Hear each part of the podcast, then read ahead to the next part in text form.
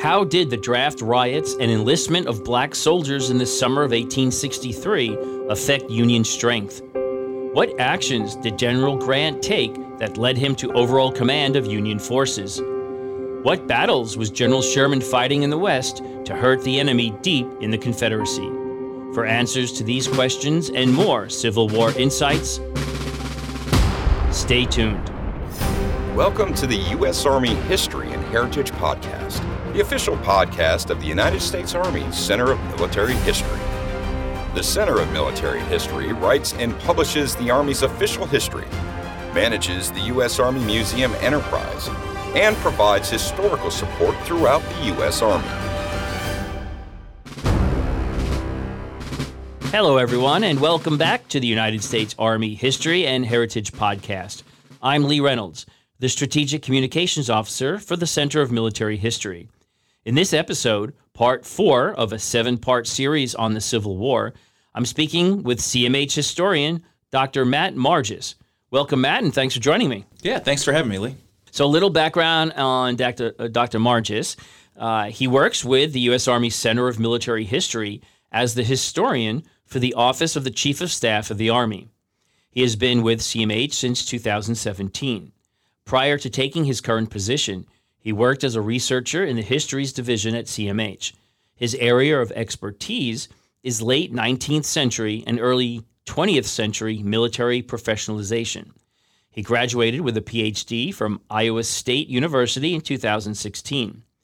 His dissertation, America's Progressive Army How the National Guard Grew Out of Progressive Era Reforms, won the Karras Award for Outstanding Dissertation in 2017. That's awesome. Congratulations.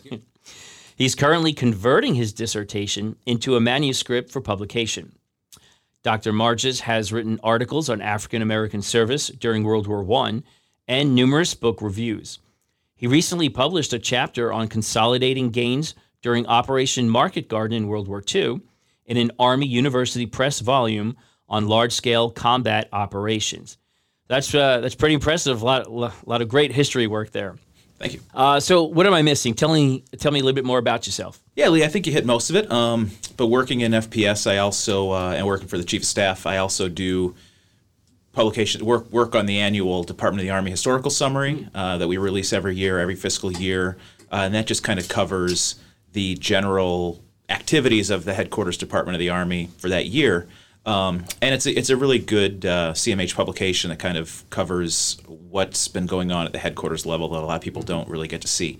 Right. Um, and so I've so I, you can see there's uh, the FY 2020 that just came out. Uh, the fiscal year 2021 is currently in uh, review and production, so we hope to have that out. And so they're about a year after. They usually, yeah, based on the timeline of writing it and getting it through review, it takes about a year to mm-hmm. get it. So um, by the time that the FY 21 comes out, we'll be writing writing the 22. Right. Okay, great. And as usual with all our publications, they're available through our website at history.army.mil, uh, including all the Civil War pamphlets. And we'll be talking about that now. So, um, all right. So at this point in uh, we've we've been going through all the different years and the battles in the Civil War. So let's start with an overview of the strategic situ- situation at the moment.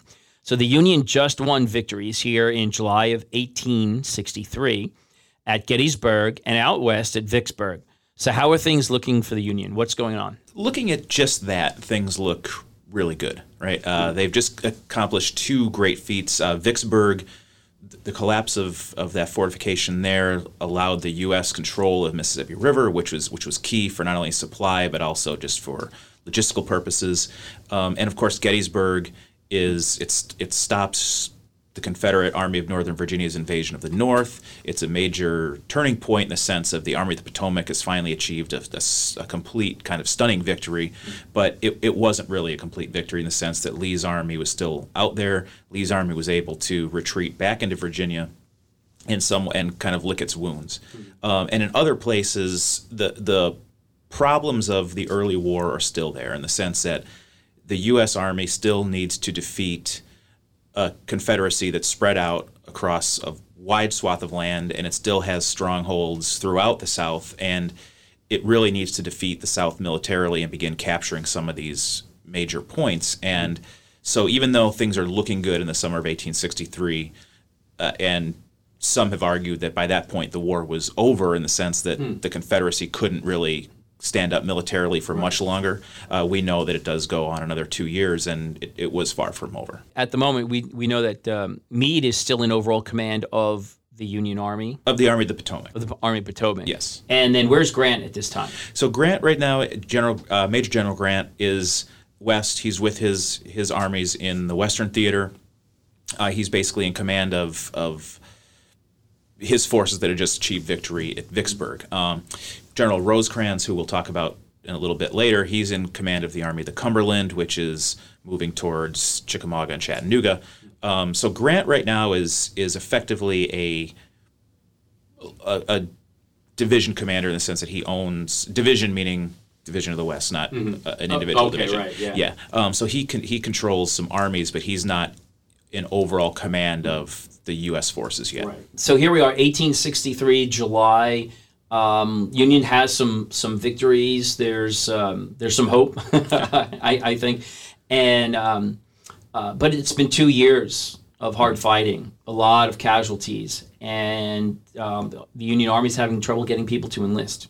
Uh, there's a lot of pushback uh, with the draft. So can you describe what was happening uh, in the summer of 1863, and how did the Army respond to it? I think we can even look at the, the current army today and see some of the problems with the volunteer force, right? It's it's difficult to maintain volunteerism throughout an entire conflict, especially when casualties are high and at some point the, the kind of public enthusiasm starts to wane.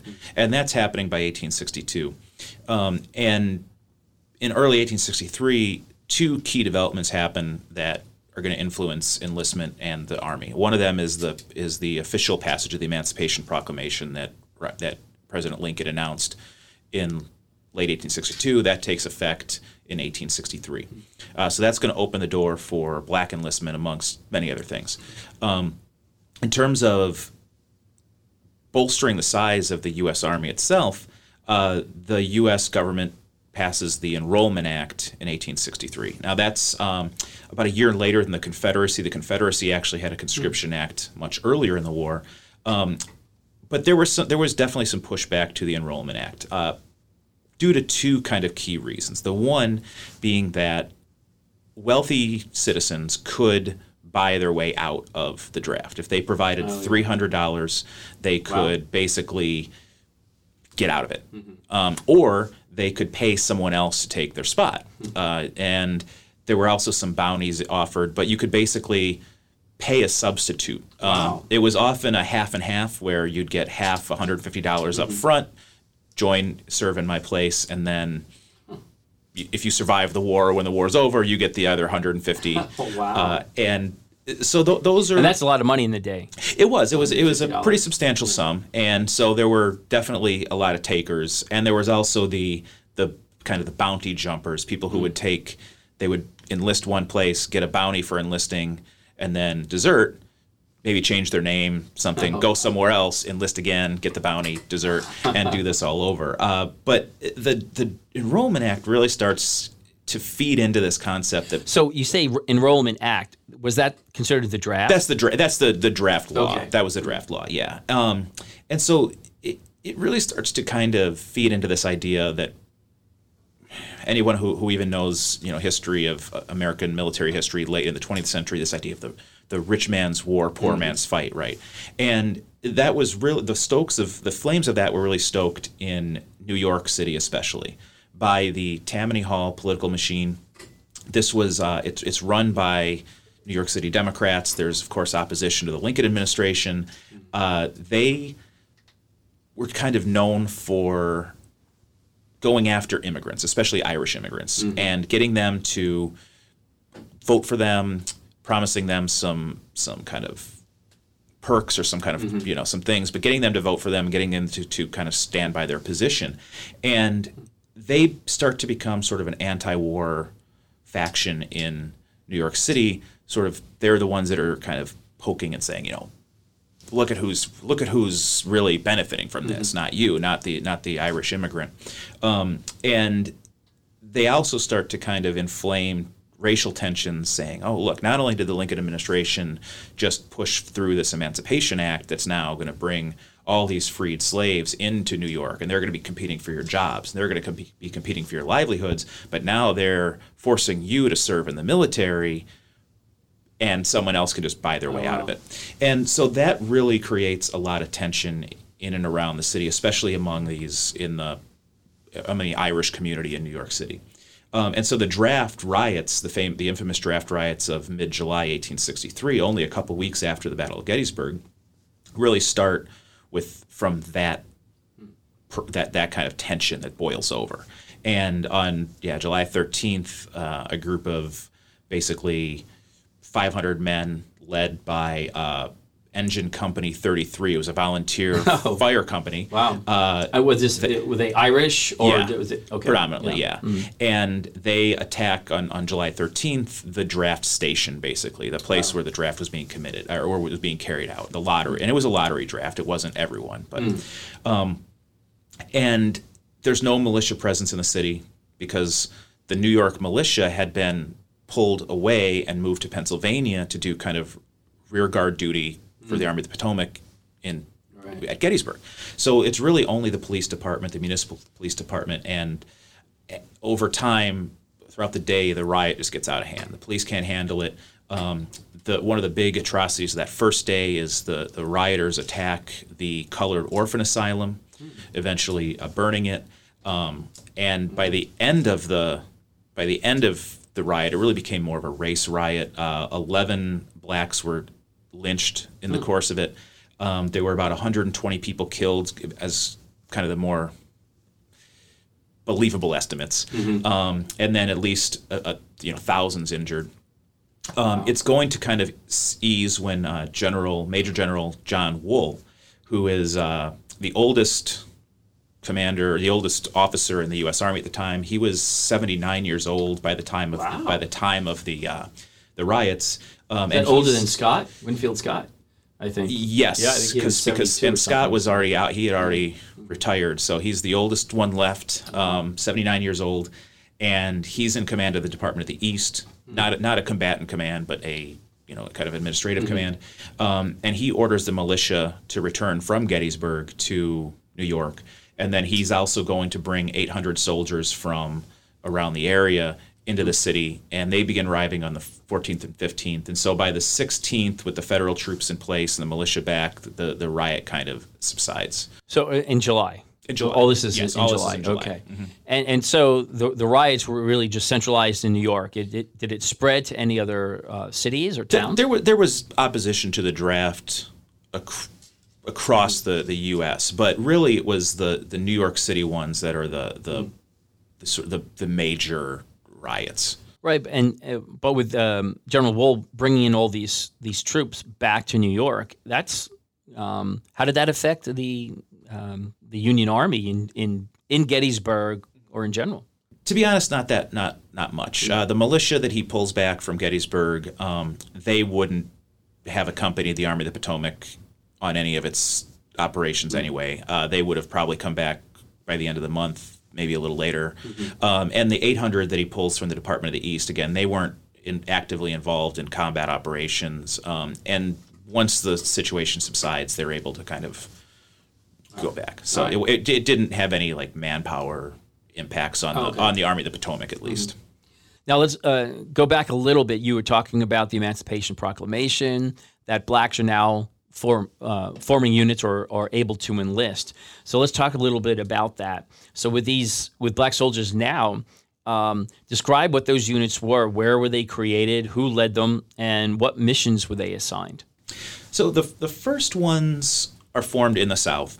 Uh, they're they're known as the the like for example the the one that we consider kind of the quote unquote first is the first North Carolina Colored Volunteers, um, and those were formed mostly by freed slaves um, or escaped slaves more more likely at the time, Right. um, because the Emancipation Proclamation, of course, only freed slaves in rebellious territory, but since those states didn't acknowledge anymore the federal government's authority, um, it was really up to the military, in a sense, to actually pass the word. Um, And so a lot of the first the first few that were formed were in the South, uh, North Carolina especially, um, and they're formed mostly by escaped slaves.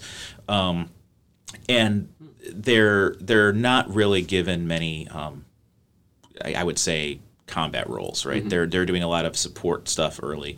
Um, there's another unit formed in Louisiana, um, but by eight, spring of 1863, um, there's the, the U.S. Army is starting to form volunteer regiments uh, throughout the, the U.S. territories. Um, famously, the you know the, the 54th Massachusetts, for example, Right. is, a, is a very famous one.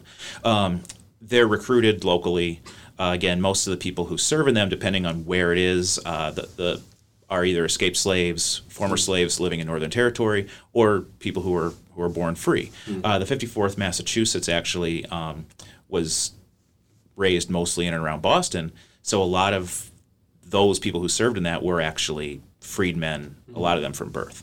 Um, and the, and there was various ways they were they were raised. Frederick Douglass was a very famous um, kind of recruiter in in the Massachusetts area. His son actually served in the 54th, Um, and they're commanded by at, during the Civil War white officers.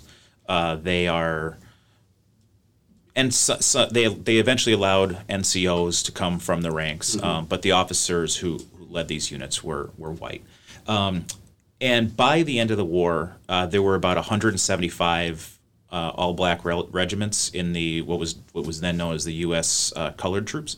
Um, there were about 175 regiments by the war's end, which is almost close to 180,000 um, soldiers. And when you look at the when the war ends in 1865, if you look at that 180, that's about one tenth of the entire uh, manpower in the U.S. Army at the time. So they, they will have a significant impact, and they and they will serve uh, in a variety of roles. Early on, they're kind of unfortunately mitigated to labor intensive roles. Uh, the idea that a lot of people had was they would serve doing building the fortifications, doing the manual labor to free up white units to go and, and Okay. fight on the line. Uh, that's going to change a little bit later. Um, by the end of 1863, uh, these units are finding themselves doing a, a wide variety of things, including some, in, including combat support, a little bit everything. All right.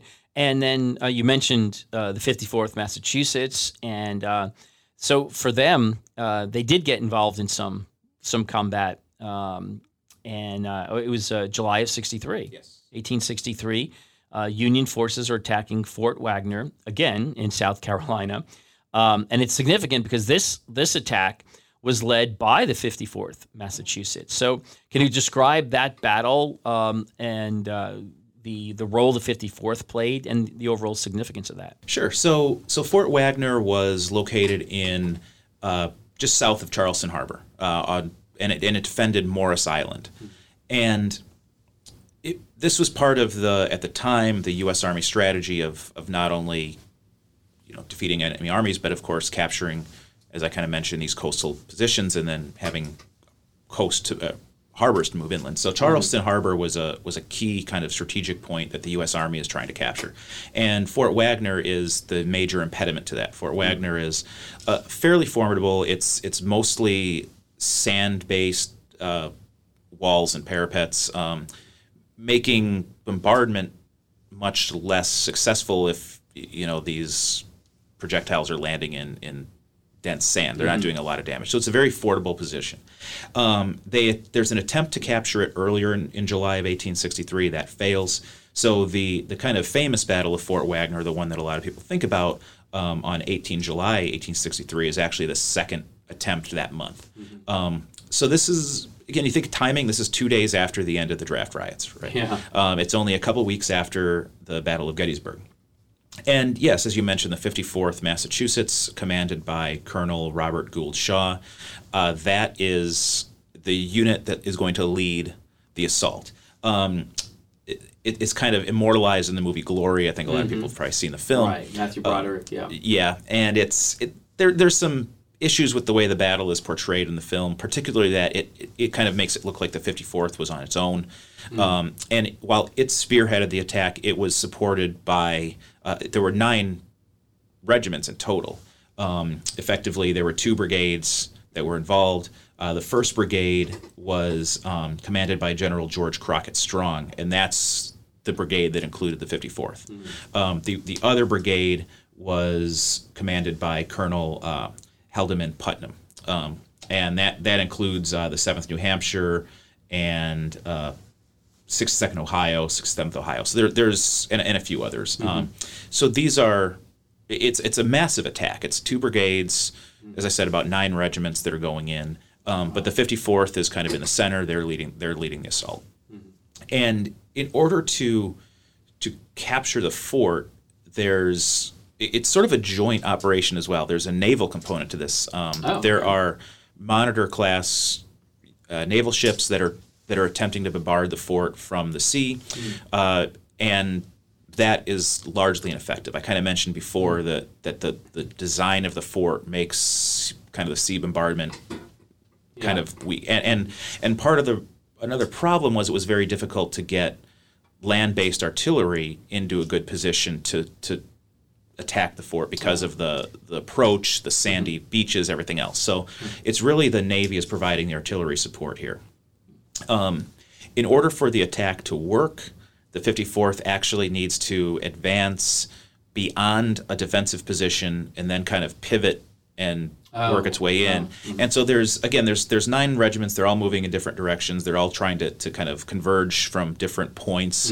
Um, and what's going to end up happening is the they attack at dusk, and as they get within a few hundred yards, the they come under heavy fire. So there's a kind of a period where they basically say, okay, we're going to have to cross over a, a, a moat, and then we're going to take, and then we're going to wait till darkness sets in and make uh, and make our final assault. Then, um, which they didn't have to wait too long, but when they finally do make the assault, they get within a few hundred yards. They actually get across onto one of the parapets, and that's just when they're they're basically the, the attack is repulsed. um, the 54th is going to suffer out of 600 men in the regiment. They're going to suffer about 270 casualties. So that's a that's of course killed, wounded, and missing, um, including. Uh, Colonel Shaw, who's killed in the attack, uh, Frederick Douglass's son, who I mentioned, he survives, Oh. um, and there's it, it's it's kind of portrayed again in the film as though they were completely wiped out. They weren't, uh, but they did suffer heavy casualties, um, and they weren't the only ones. Uh, in the total attack that day, there were over 1,500 combined U.S. Army casualties, and as I mentioned, 270 from that regiment alone. Of the regiments that were involved, though, the 54th suffered percentage-wise the, the worst of it. Um, and that that's if basically kind of how it end, how the Battle of Fort Wagner ended. Uh, after the, the next couple days, the U.S. Army realizes they're not going to capture the fort this way. They retreat, um, and in the next few months, they lay siege. And by Oh. by September of 1863, the Confederate defenders of the fort just decide to evacuate. Oh, okay. So eventually it, it goes into Union hands. It does. It it, it falls and kind of literally falls. Uh, Okay. fo- I mean, it's no longer the, the actual the original fort. Kind of just eventually. but it's is no longer an impediment to Right. the Union um, goals. And and by that point, by September of 1863, um, the U.S. has made some other inroads too. So defend, kind of holding out on Morris Island, holding out in that position, no longer was tenable for the Confederacy. So it just kind of falls away. and um, the uh, the success, uh, um, or I should say, the actions of the 54th, did that um, help change people's view of the black soldiers in that time? It certainly did for the Army. Um, it, it showcased to the to Army commanders that yes, these soldiers could fight. That there was, of course, racism at the time made a lot of people think that they that you know black people were just inherently incapable. Um, this showed that that was not the case, and that they were just as capable as as white soldiers. And um, there will be some you know some heroics that come out of it. Um, William Carney is one of the I don't want to say first because he will receive his Medal of Honor Later. in life, but it's the earliest action of a of a in the United States military of a black man receiving the Medal of Honor. Um, a- and so the, there's a lot of heroics that take place, and of course the the unit will gain fame. And then as as I mentioned earlier, as the war goes on, uh, the the kind of the hesitancy to use black soldiers in combat. It's still there, but it kind it, it wanes a bit. Right. But it's certainly still there. All right. Well, um, let's shift focus now out, out west. Uh, so, talk about the the Battle of Chickamauga. Am I pronouncing that right? Chickamauga. Uh, and that took place in September of '63. So, uh, talk about the two sides, who was in charge, uh, and what happened. Yeah, so at that time, uh, at Chickamauga, Braxton Bragg, General Braxton Bragg, is in charge of the Confederate uh, Army of Tennessee. And the U.S. Army of the Cumberland is under command of Major General uh, William S. Rosecrans. Rosecrans. And he manages to capture Chattanooga with without much of a fight, mm-hmm. and then proceeds to move into Georgia and his goal is to push from Chattanooga, Tennessee, into Georgia and eventually make inroads there. Mm-hmm. Uh, his army is arrayed in a way that his it's almost a long line. Uh, he Rosecrans himself is in the I guess you could call it the front of that line, which mm-hmm. in effect is the left flank of if if you were to look at a map and you'd sort of see the army stretched out, he's in the front. Mm-hmm. But if you were to look at it from the side, that would be the left flank in a mm-hmm. sense. And General Bragg wants to basically catch them as they move, and he wants to attack them in piecemeal. So, what he does is he is going to in September uh, is attack the left flank of this moving column, and it's initially kind of repulsed. Uh, Bragg's initial attack it catches the, the U.S. troops a little bit off guard, but they're able to to to retreat a bit, reform a good a good line, mm-hmm. and if you were to look at it at, in the military situation, it would look pretty pretty straightforward. Mm-hmm. Uh, there were two lines. Um, Rosecrans though is convinced that there's a gap in the line. So he's at this point again. He's on what would be the left flank in, in his own line. In his own line, okay. yeah. So he believes there's a that there's a gap sort of to the right. So he is going to rearrange his force and move soldiers to fill that gap. Well, there wasn't a gap. What he actually does is creates a gap. Oh no. So he he basically gave Bragg what Bragg needed. Bragg then attacks and he exploits the the now created gap, forcing kind of two thirds of the of Rosecrans's army to begin to retreat. Um, it's the one holdout is the center, um, and this is under this is where uh, General um, Major General George Thomas, his corps is holding out in the center, and they're going to basically basically withstand the assault. The problem with that is it creates a salient, um, effectively a bubble, mm-hmm. as the two left and right mm-hmm. keep falling back. Uh, Rosa uh, Thomas kind of stays firm. Mm-hmm. He, this is where he'll earn the nickname the Rock of Chickamauga. Uh-huh. Um, but it, it it allows him to be attacked then from from all yeah. sides, and he eventually has to fall back as well. Mm-hmm. What that does though is is Thomas's stand gives the U.S. Army forces enough time mm-hmm.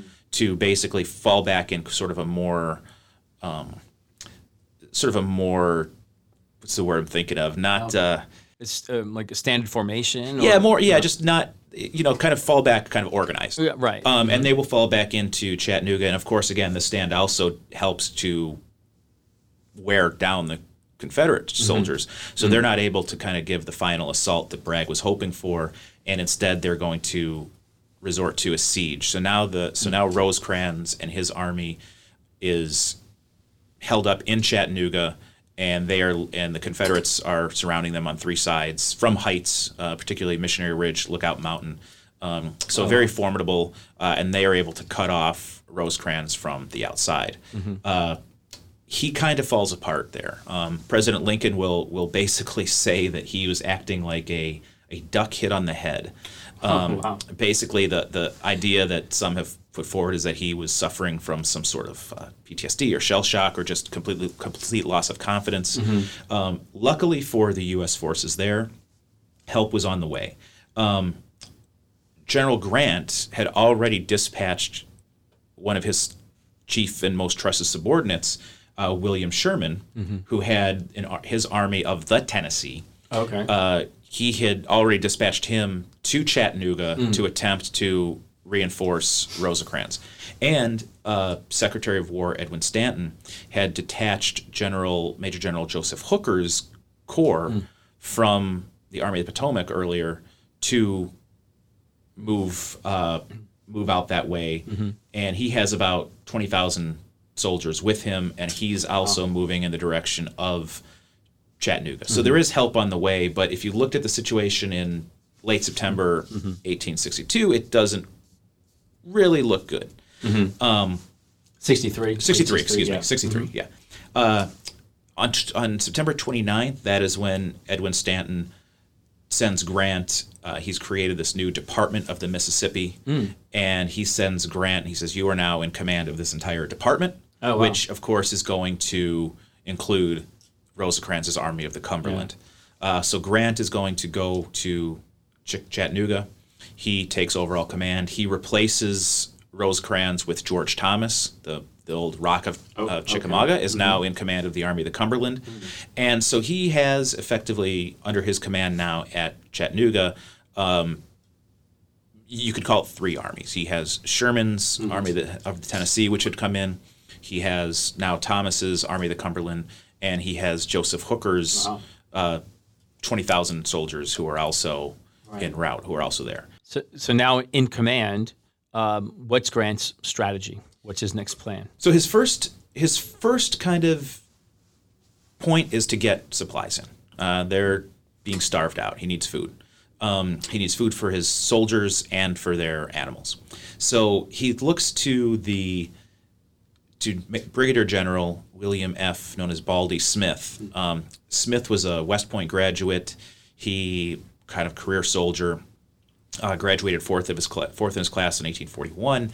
Um, engineer by trade, or at least by military trade, and he's the chief engineer of what was the Army of the Cumberland, and or what well of the Army of the Cumberland, but now under Grant's command. And he proposes this concept of we can open supplies from a different angle, and what it's going to need is you, if we can basically move some soldiers out of Chattanooga and get on one side of the river uh, cross over the other because Hooker's soldiers are coming from that direction. Hooker's 2 corps are coming from that direction.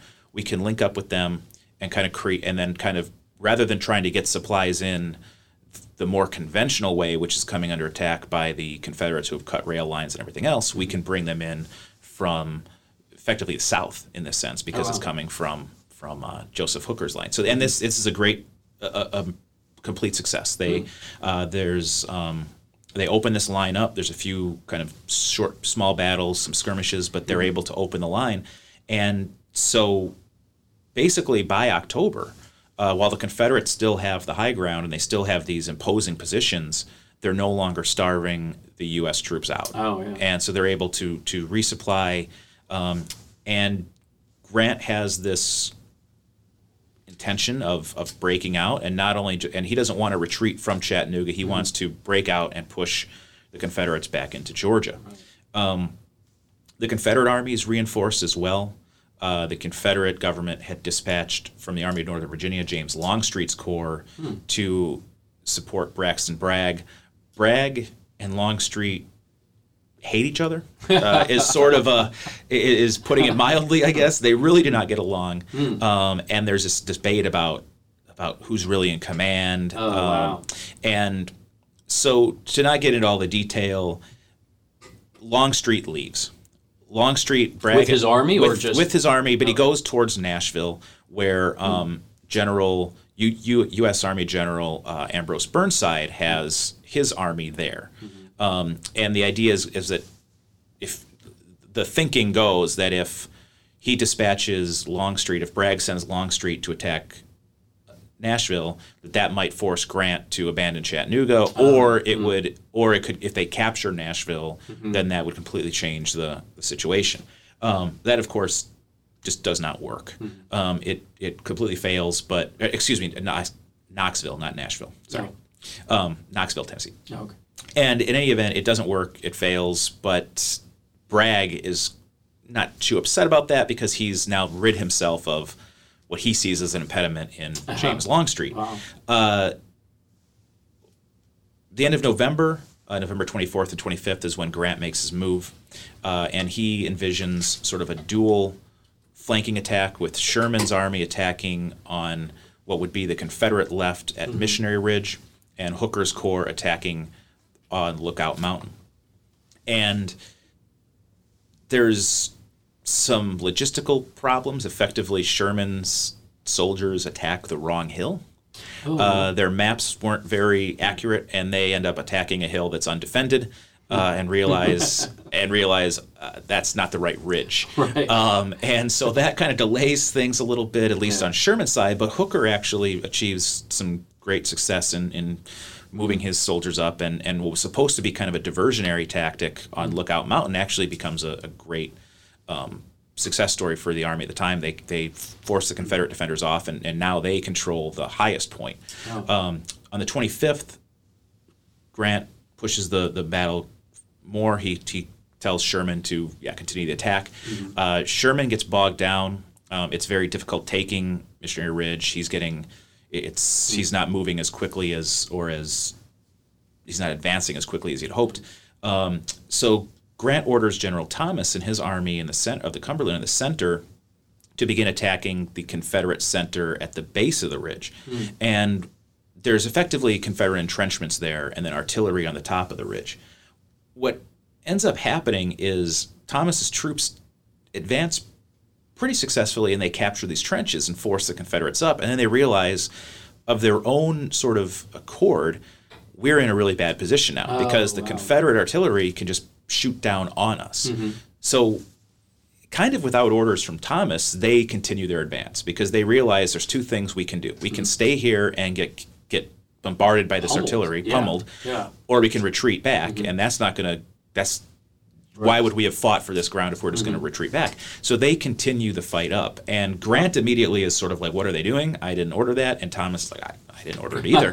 uh, but it, it they advance with with uh, just well, yeah, and they and they manage to get up and they they divide the Confederate uh, defenders Wow. in two. Uh, they capture the center. Um, that's going to, of course, shift things, which is going to allow Sherman's army to kind of come through. And then uh, the next on, tw- on November 26th, Bragg retreats from from Chattanooga, uh, and it's it's a resounding victory for for Grant and Sherman and Thomas. Um, it's not without its costs, though. Uh, the U.S. is going to suffer about 5,800 casualties, um, about 750 killed, 4,700 or so wounded. Uh, that's out of about 56,000 engaged.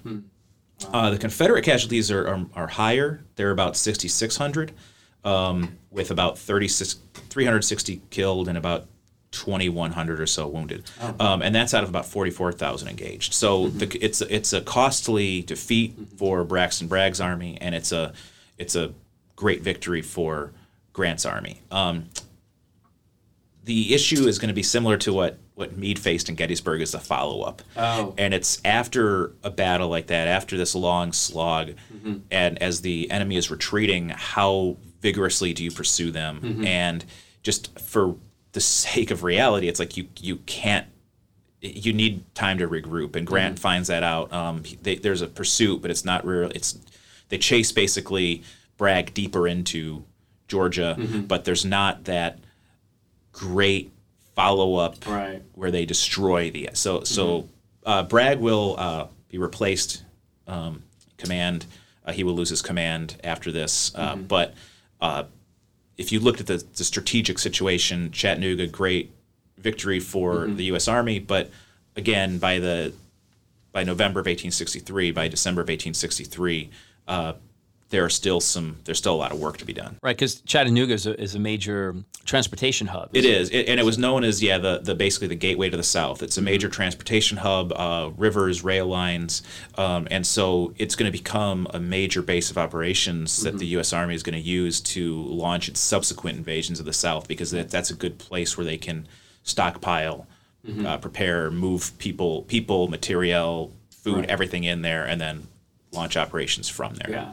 What happened to Longstreet? So, so Longstreet's going to eventually uh, find his way back to the Army of Northern Virginia. Uh, His he will return, um, which was kind of the intention. the entire time. Oh. Uh, it was never that he was going to stay with with the Army of, of Tennessee. He was going to return to the Army of Northern Virginia. He was just kind of sent as a way to to help. Bragg, of course, takes this as a slight against him. Um, But yeah, by the time 1864 rolls around, Longstreet is back with the Army of Northern Virginia as General Lee's kind of right hand man. So now, after the success at Chattanooga, Lincoln, um, as he has this revolving door of, of commanders of the Union, uh, he makes another overall change in Union command. So, who does he put in, and how does it work out? So yeah, it's uh, up to this point. Lincoln's major frustration has been with army commanders, uh, going from McClellan through, um, you know, there was McClellan, then there was Burnside, then there was Hooker. McClellan. I mean, it just it kept going around Right. until finally Meade. But that, these were these were army commanders, right? These are commanders of the Army of the Potomac. Um, and then there was there were some similar reshufflings with armies in the West. Uh, General Henry Halleck uh, was in charge for a while there, replaced by Grant, then Halleck. Um, and part of this stemmed from the actual army organization at the time, what was hmm. allowed congressionally, and, and, and mm-hmm. th- there wasn't an authorization for a general officer position above major general. Hmm. And if you kind of think about what that means, is that a lot of these commanders, whether they're army commanders, division commanders, corps commanders, they all carry the same rank. And sometimes it's we're talking oh, days yeah. or two where they're uh, that separates one from the other. Right. And so there's there's a, a natural inclination there for some some combativeness. Yeah.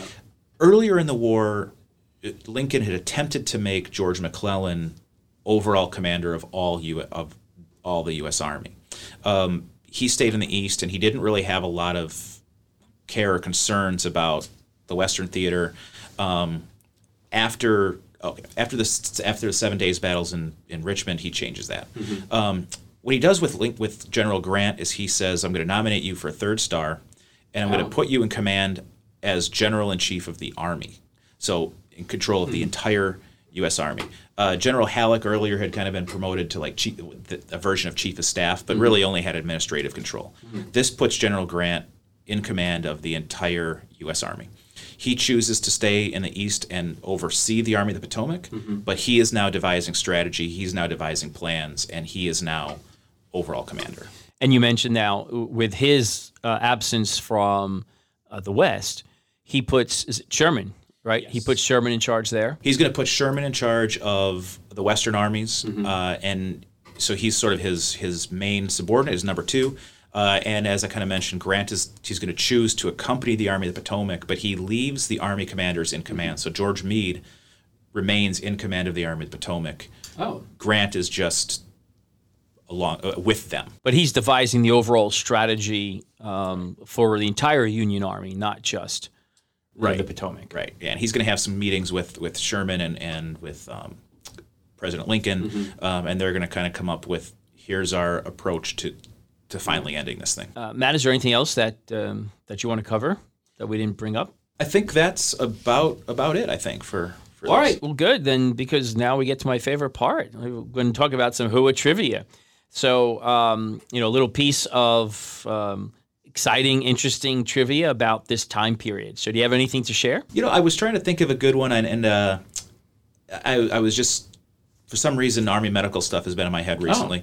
Um, so I don't know if it's exciting or fun, but uh, I think it's very interesting. Is is one of the big misconceptions about um, Civil War medicine and Civil War medical treatment is this idea that uh, you know the soldiers, if you're wounded at all, you're these butcher doctors are going to come cut your you know amputate your limb off Oh, and, yeah. and there's no uh, no anesthesia everything like that um, and that's really not not true actually uh, about 90 i think 95% of civil war operations were conducted with some sort of an- anesthesia um, whether it was mo- usually ether but um, Oh. Okay. so there so the the kind of Or some how- rum or uh, whiskey? actually, actually, rum was usually rum and whiskey was either given after, but it really wasn't Oh. wasn't uh, the main one. It was usually ether or chloroform. Okay. And um, yeah, so the Hollywood image of the Yeah. you know bite the bullet and and the awake mm-hmm. um, amputation just really isn't isn't accurate. And uh, and really these doctors had come to a you know the, the reason they did amputations so freely was not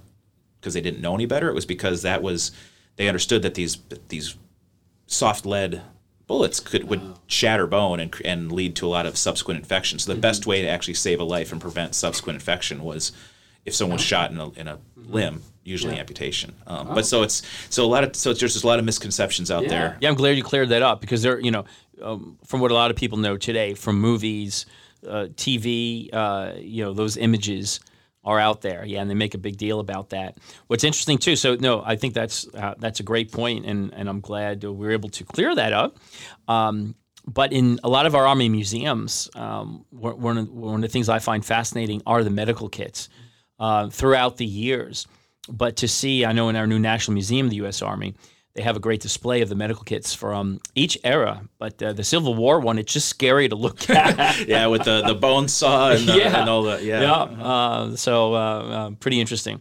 Well, cool. Well, well, thank you so much, Matt, for your discussion and insights today about the Civil War years of 1863 and 1864. And if anyone wants to learn more about the Civil War and learn more about Army history in general, then I encourage you to explore our website at history.army.mil. We have a great pamphlet series called the U.S. Army Campaigns of the Civil War. They are available as free PDF downloads, so check them out. And if you want to experience Army history every day, then visit our social media sites on Facebook, Twitter, and Instagram. And please join us every week on this podcast for more in depth discussions as we cover topics from all eras of the U.S. Army history. Thanks for joining us today on the United States Army History and Heritage Podcast. For the Center of Military History, I'm Lee Reynolds, and until next time, we're history. The views expressed in this podcast reflect those of the speakers and do not necessarily reflect the views, policies, or opinions of the U.S. Army or Department of Defense. For more information about the Army's proud history and heritage, go to history.army.mil.